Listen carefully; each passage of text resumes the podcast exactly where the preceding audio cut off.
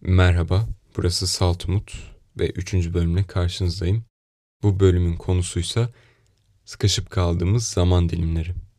Hayatımızda birçok zaman dilimi var ve bizler de bu zaman dilimlerinin içinde yaşıyoruz.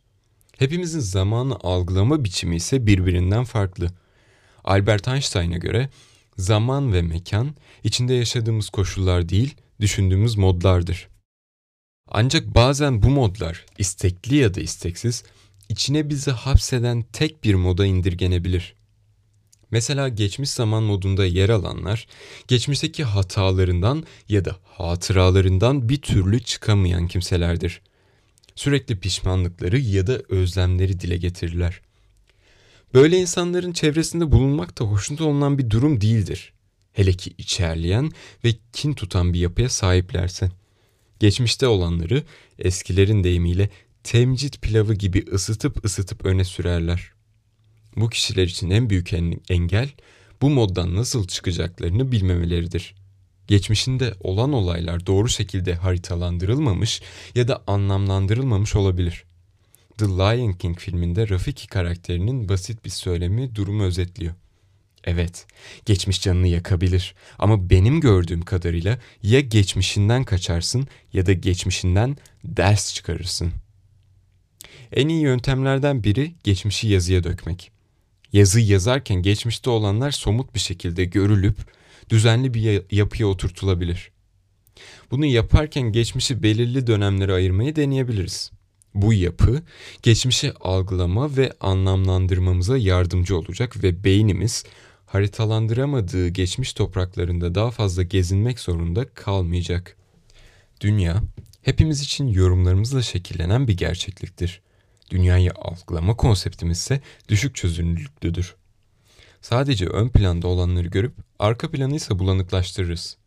Geçmiş zamanı nasıl algıladığımız şu anki yorumumuzla ve motivasyonlarımızla şekillenir. Aç bir insan için odaklandığı ilk şey odada yemek olup olmadığıdır tabloların ne kadar güzel olduğu değil.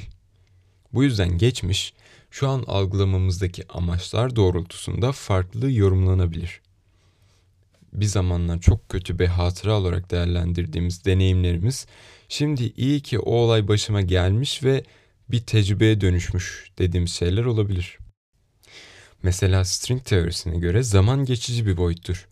Bu geçici geçmiş zamanda akışkan bir sıvı gibi bulunduğu şu an kabının şeklini alır. Kierkegaard, hayat sadece geriye bakılınca anlaşılır ama ileriye doğru yaşanılmalıdır demiş. Ancak gelecek moduna doğru yaşamak yerine gelecekte olabilecekleri düşünerek yaşayanların sıkıştığı bir gelecek modu var. Bu insanlarda görebileceğiniz en ortak şikayet kaygıdır. Sürekli olabilecek şeyler üzerine planlar yapar ve ruh halleri gelecekleri için olan umutlarına göre değişebilir. Bizi insan yapan en önemli etkenlerden biri geleceğe doğru plan yapabilme yetisinden gelir. Ancak gelecek varılacak bir nokta olduysa bu yolculuğun keyfini nasıl çıkarabiliriz? Gelecek bilinmeyendir ve biz sadece çıkarımlarımızı ve hayallerimizi gelecek projeksiyonuna yansıtabiliriz.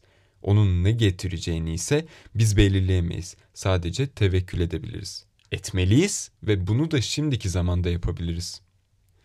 Lao şöyle diyor. Eğer depresifseniz geçmişte yaşıyorsunuzdur. Eğer kaygılıysanız gelecekte yaşıyorsunuzdur. Eğer huzurluysanız şu anda yaşıyorsunuzdur. Ama şu anda yaşamak geçmiş ve geleceği görmezden gelmek değil. Çünkü hedonik zevklerin zirve yaptığı bu çağda sadece şu an modunda yaşamak da sakıncalıdır. Bu moddaki kişiler de genelde hayatla çok barışık, güler yüzlü, kaygısız, dersiz ve tasasız gözükürler. Tam bir parti insanıdır. Ama bunu belki de hayatlarında birçok şey uçurumdan aşağı doğru sürüklenirken, gelecekle ilgili ne yapacağını bilmeden yaparlar. Bunları söyleyince de aklıma Bojack Horseman karakteri geliyor. O da anlık zevkler içinde yaşayıp o kadar başarıya sahip olmasına rağmen hayatından memnun değildi. Kendisinden nefret ediyordu ve nihilist bir bakış açısıyla dünyaya yaklaşıyordu. O zaman yaşanması gereken doğru mod hangisi? Bence geçmişini anlamlandırıp düz bir yapıya oturtarak beyninde haritalandırmayı başarıp bunu bir hikayeye dönüştüren, geleceğiyle ilgili uzun ve kısa zamanlı hedefleri olup her gün bu hedefler için bir şeyler yapan ancak o hedeflere ulaştığında ne oldu be şimdi? demek yerine yeni ve daha büyük hedefler koyan, bu hedefleri de bir varış noktasından, mutluluk arayışından ziyade yolculuğa çıkmak için bahaneler olarak gören, şu anda yaşayıp şu an yaptıklarının meyvesini ileride toplayacağının bilincinde bir birey olmak gerekir. Nietzsche'nin ünlü bir sözünde bahsettiği gibi, He who has a why can bear almost any how. Yani yaşamak için bir nedeni olan kişi her türlü nasıl sorusunun üstesinden gelebilir. Geçmiş ve gelecek düzen ve kaos ikili sistemiyle çözümlenebilir. Geçmiş doğru yapılandırıldığında düzene oturur. Gelecekse beklenmeyeni bize getirir ki bu da kaos demektir. Geçmişiyle başa çıkamayan bir insan için geçmişte kaos getiren bir zaman dilimine dönüşür. Bulunması gereken nokta yin ve yang sembolünün ortasındaki çizgidir. Bir ayağımız düzenli bir geçmişte, bir ayağımız geleceğin kaosunda ve gövdemiz de şu anda olmalı.